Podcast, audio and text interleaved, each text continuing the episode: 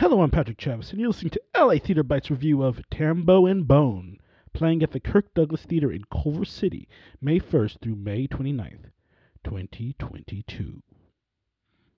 Tambo and Bone is a two-hander play starring Tambo, played by W. Trey Davis, and Bone, played by Tyler Fauntleroy. The play is a comical and critical examination of African American performance in America and how American culture has contributed to the commodification of black suffering. The show, first and foremost, is a comedy, and the actors talk and clown around for much of the show. As offensive as this might sound, in the first part of the show, the actors mimic a lot of minstrel tropes. And not only do they mimic them, they are black minstrels. A minstrel was a beyond offensive show put on in the 1800s and it went on for quite a while. Usually, white actors dressed up and painted their faces black and performed a comedy show or a variety show depicting African American culture in a very negative light. Both characters in this production break the fourth wall frequently.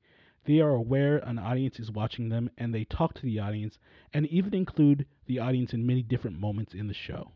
The script covers topics of capitalism, selling out in the music industry, what that means in the context of a capitalist society, free will, and how it can play out practically.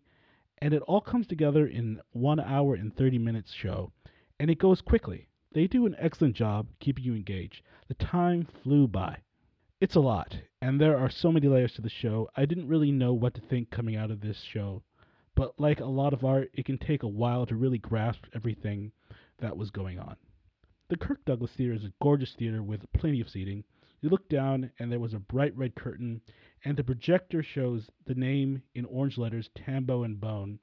The set pieces in this were very professional, and the transitions from scene to scene were pretty flawless.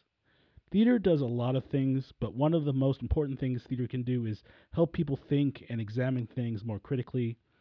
I think a show like this falls into that creative vein.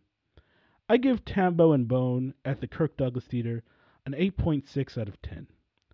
It's a great show. If you like LA Theater Bites, please share and like the podcast or donate to help us with podcast operating expenses. Thank you for listening.